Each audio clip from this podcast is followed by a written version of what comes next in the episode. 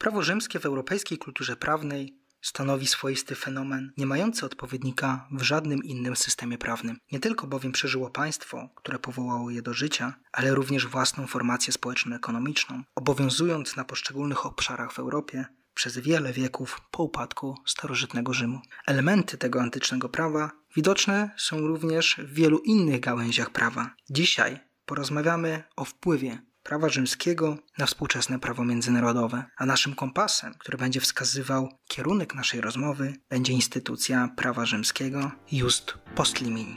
Ja nazywam się Michał Dworski i zapraszam wszystkich na podróż po szlakach dziedzictwa prawa rzymskiego we współczesnym świecie.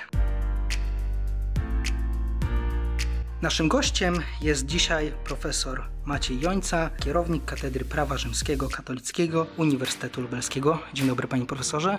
Dzień dobry państwu, dzień dobry panu. Czym jest instytucja Just Post Limini i jak ona wyglądała w prawie rzymskim? Proszę państwa, limen, limes y, to jest po łacinie próg. Jus post limini jest to prawo powrotu. Społeczeństwo rzymskie było społeczeństwem opartym na nierówności, dzieliło się na osoby wolne i na niewolników. I jednym z takich podstawowych przez wiele, wiele wieków e, sposobów dostania się do niewoli było znalezienie się w rękach wroga. Czy to przez zawojowanie, czy to przez napaść jakąś spontaniczną, przeprowadzoną z sąsiedniego terytorium. A zatem ludność, która znajdowała się w rękach wroga, natychmiast e, traciła swój status dotychczasowy. Z ludzi wolnych zostawali oni zredukowani do pozycji niewolników, do pozycji przedmiotów, można powiedzieć. Była to sytuacja nie do pozazdroszczenia. E, odrobinę skutki tego stanu rzeczy łagodziły traktaty pokojowe, ewentualnie jakieś umowy odnoszące się do poddania bezwarunkowej kapitulacji, ale to marna osłoda, można powiedzieć. No i teraz Rzymianie wychodzą z takiego pragmatycznego podejścia, że sobą tak naprawdę można być tylko u siebie. I to potem zostało w ciekawy sposób przeszczepione na praktykę e, międzynarodową. Otóż każdy, kto powrócił z niewoli, czy to na skutek wymiany, czy to na skutek wykupu, czy to na skutek na przykład odbicia przez rodzime wojska, automatycznie uzyskiwał swój poprzedni status prawny. To się działo jakby ipso jure. Nic nie należało robić. Ktoś, kto na skutek dostania się do niewoli stawał się niewolnikiem, na skutek powrotu z niewoli, na skutek odbicia, na skutek wykupienia, na skutek ucieczki na przykład, natychmiast stawał się z powrotem y, obywatelem rzymskim. Pragmatyczni Rzymianie przewidzieli tutaj jedynie dwa wyjątki mianowicie małżeństwo nie odżywało i nie odżywało posiadanie. Oba te stany, oba te zjawiska, fenomeny, można powiedzieć, Rzymianie uważali jako mm, za stany faktyczne, a zatem jeżeli ktoś powrócił, no to powinien odnowić małżeństwo i na nowo objąć posiadanie swoje mienie. Dziękuję bardzo. Mamy już taką szerszą perspektywę tego, jak to wyglądało w starożytności. Niemniej zastanawiające jest zapewne dla wszystkich osób, które nas słuchają, w jaki sposób ta instytucja przeszła do prawa międzynarodowego i w jaki sposób ona się w ogóle tam znalazła. Owszem, jest to y, bardzo ciekawe i u źródeł tego procesu wydaje mi się, że stoi y, taka postawa antropocentryczna, ponieważ prawo rzymskie, prawo rzymskie prywatne przede wszystkim, które jest najlepiej znane w tym momencie, ono regulowało relacje prawne pomiędzy podmiotami, pomiędzy osobami. Natomiast jeżeli chodzi o relacje pomiędzy państwami, to można z grubsza powiedzieć, że to, co było dobre dla Rzymian, to było dobre w ogóle, natomiast to, co było dla nich niedobre, no to było niedobre, ewentualnie nie przyjmowali do wiadomości pewnych zjawisk. Prawo rzymskie w wiekach średnich i prawo rzymskie w epoce nowożytnej lubię przyrównywać te przepisy do pudełka z klockami Lego. Teoretycy prawa, praktycy prawa, y, legislatorzy również, ustawodawcy, oni wybierali często to, co jest najbardziej potrzebne i jakoś przetwarzali, aplikowali y, do warunków bieżących. I ta postawa antropocentryczna pozwoliła spojrzeć na relacje pomiędzy państwami, tak jak się spoglądało na relacje pomiędzy osobami, pomiędzy jednostkami. A zatem, y, jeżeli jedno państwo wyrządziło drugiemu państwu krzywdę, szkodę, no to należało się odszkodowanie jeżeli e, jedno państwo z drugim żyło w przyjaźni, to widziano w tej relacji układ powiedzmy dwóch kolegów, dwóch sąsiadów, e, dwóch przyjaciół. Można było wiązać się sojuszami, można było na przykład pozostawać w nieprzyjaźni, bez oczywiście wypowiedzenia wojny.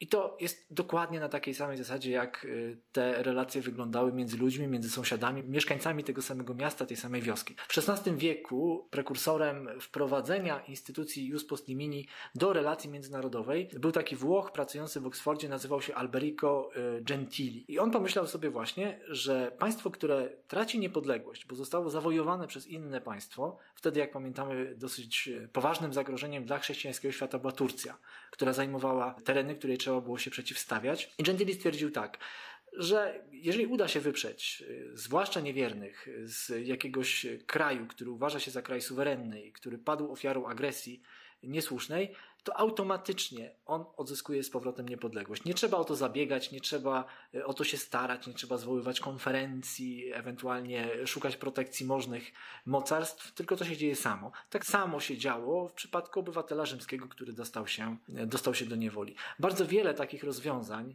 to jest bardzo ciekawe, wypracowanych w relacjach prywatno-prawnych przez Rzymian, zostało potem e, przeszczepionych na grunt prawno-międzynarodowy międzynarodowy. Korzystali z tego nie tylko Gentili, Hugo Grociusz, który uchodzi za ojca prawa międzynarodowego, bez wątpienia nie uchodziłby za niego, gdyby nie znał tak dobrze prawa rzymskiego prywatnego. No jest to perspektywa niezwykle ciekawa i też pokazująca no, fenomen prawa rzymskiego, które cały czas żyje i oddziaływuje yy, nawet na współczesne stosunki międzynarodowe, bo przechodząc teraz już bezpośrednio do wieku XX i zastanawiając się, jak w praktyce relacji pomiędzy państwami zastosowywano tę instytucję, to w pierwszej kolejności najbliższa sprawa naszemu sercu albo bardzo bliska odnosi się do e, odzyskania przez Polskę niepodległości w roku 1918. W istocie jest to niesłychanie, niesłychanie ciekawe, tym bardziej, że mówimy o czasach, które są bardzo płynne, jeżeli chodzi o godło, jeżeli chodzi o barwy narodowe, jeżeli chodzi o tożsamość e, narodową Polaków, to z tym raczej nie było problemów już wcześniej. Akt 5 listopada wprowadza tutaj e, na naszych ziemiach e, pewne zmiany, aczkolwiek trudno mówić o pełnej niepodległości, pełnej niezawisłości. Wszędzie panoszą się Niemcy i Austriacy. Rada Regencyjna, ona ma charakter mm, kadłubowy, można by powiedzieć, aczkolwiek cieszy się pewnym autorytetem. My zwykliśmy myśleć e, o odzyskaniu niepodległości wyznaczać moment początkowy odzyskania niepodległości na dzień 11 listopada, kiedy Józef Piłsudski y, przybył do Warszawy z Magdeburga. Następnie Rada Regencyjna przekazała mu, przekazała mu władzę wojskową, potem się rozwiązała. Natomiast z punktu widzenia międzynarodowego y, jest taki bardzo ważny epizod, często pomijany y, niesłusznie. Otóż 16 listopada wysłano do wszystkich państw ententy notę obwieszczającą odrodzenie niepodległego państwa polskiego. Ta nota była, proszę sobie wyobrazić, nie było jeszcze rządu.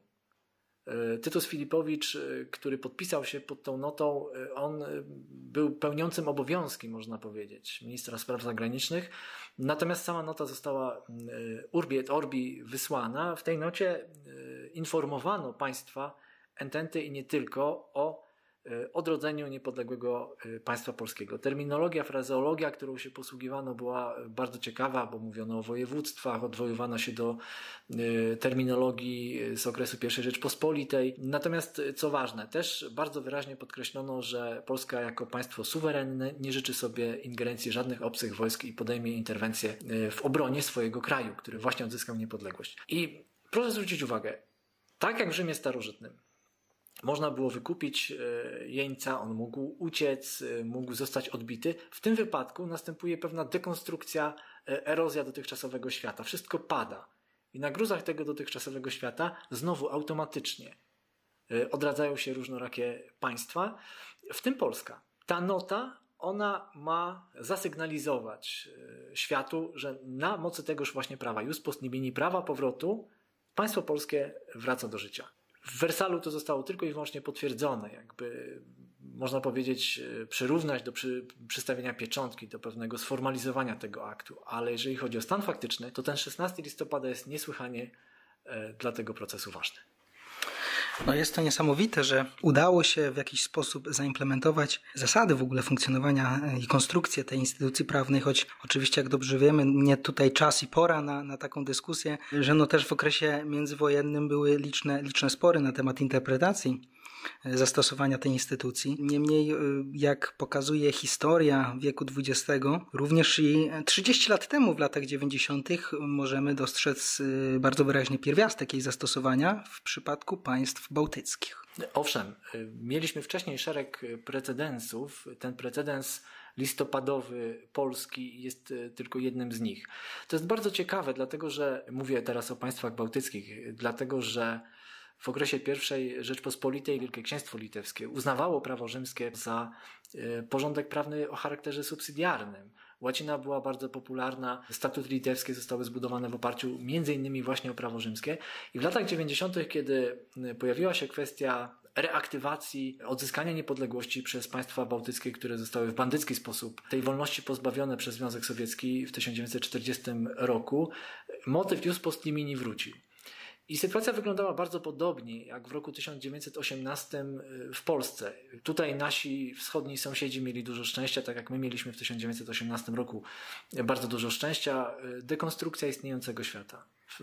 Wszystkie te siły, które mogłyby zapobiec odzyskaniu wolności przez Litwę, Łotwę i Estonię, one nie są w stanie zapobiec e, temu procesowi i na gruzach Związku Sowieckiego te państwa się odradzają. Oczywiście niebagatelną rolę odegrała tutaj wielka polityka, różnego rodzaju tarcia, zabiegi, próby sił, ale na gruncie dogmatycznym, na gruncie międzynarodowym, wszędzie tam, gdzie trzeba było uzasadniać te racje, odwoływano się do jus post limini. To znaczy stracono wolność, stracono ją y, w sposób niegodziwy, to znaczy Związek Sowiecki był agresorem tutaj. Y, pojawiła się okazja, żeby tę wolność odzyskać i nikt nikomu niczego nie musi tłumaczyć. To jest już spod mini. Tak, to, to jest bardzo ważne, gdyż państwa bałtyckie po prostu nie uznały się za sukcesorów ZSRR i stały na stanowisku, że to, co się działo przez ostatnie dekady na ich terytorium, to była po prostu okupacja. Teraz wracają po prostu do stanu, który miał miejsce sprzed jej zaistnienia.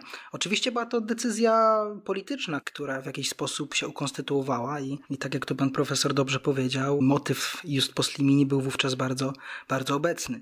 I teraz troszeczkę tak równolegle, y, patrząc na dzieje naszej Rzeczpospolitej, też ten okres lat 90., pozwolę sobie przedstawić y, też pewnego rodzaju myśl, która była obecna wśród członków kierownictwa naszego obozu niepodległościowego na emigracji. Mówię tutaj mianowicie o prezydencie Ryszardzie Kaczorowskim i premierze Edwardzie Szczepańskim, Szczepaniku, czyli ostatnim prezydencie, ostatnim premierze, osoby, które reprezentowały naczelne władze RP na uchodźstwie. Oni również y, pragnęli oprzeć y, swój powrót i przekazanie insygniów władzy y, nowo wybranemu parlamentowi albo nowo wybranemu prezydentowi. Tutaj też była dyskusja już w wolnych wyborach, właśnie wobec jakby oprzeć na konstrukcji już post limini, to znaczy, że w pewien sposób y, okres PRL-u zostanie przeskoczony i nawiązana zostanie ta bezpośrednia łączność pomiędzy drugą Rzeczpospolitą a trzecią Rzeczpospolitą. Niestety tak tak, tak się nie stało. Ten akt, który, który miał miejsce 22 grudnia 1990 roku, czyli przekazanie insygniów prezydenckich przez prezydenta Kaczorowskiego nowo wybranemu prezydentowi Wałęsie, no miał finalnie charakter symboliczny. Niemniej y, ciekawa jest taka refleksja, że to nie był temat typowo abstrakcyjny, to znaczy o którym się nie rozmawiało. Wydaje mi się, że pięć dekad funkcjonowania polskiej migracji politycznej po wojnie to, to był okres pewnego rodzaju sporów i zderzenia też myśli prawnej. I tutaj niezwykle ciekawą rzecz jest fakt następujący, że profesor Stanisław Hubert, który przed wojną był jednym z najwybitniejszych prawników, który właśnie tłumaczył to, o czym pan profesor wspominał, czyli zastosowanie instytucji Just Post Limini do odrodzonej Rzeczpospolitej w 1918 roku. W latach 30. napisał dwie bardzo ważne pozycje na ten temat.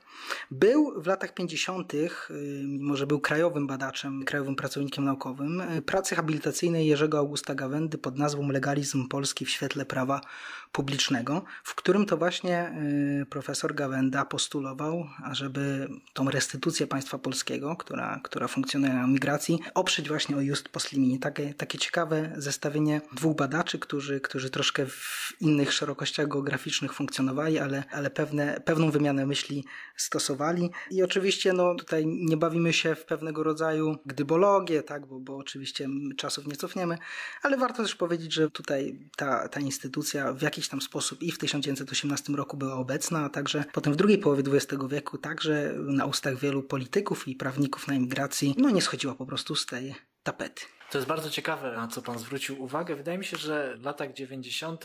emigracja polska w większym stopniu rozumiała doniosłość pewnych aktów i doniosłość też instytucji Jus Post Limini. Bynajmniej nie chodziło o to, jaka ta Polska ma być teraz, tylko mm, na czym będziemy bazować w przyszłości, jaka ta Polska będzie dla naszych następnych pokoleń. Ja nie mówię o ludziach, którzy wyszli z warsztatów i nie rozumieli nie tylko tego, czym jest Jus Post Limini, ale też bardzo wielu innych rzeczy. Mówię o osobach, które były zorientowane i politycznie i prawnie rok 89 to jest y, rok wielkiego kompromisu.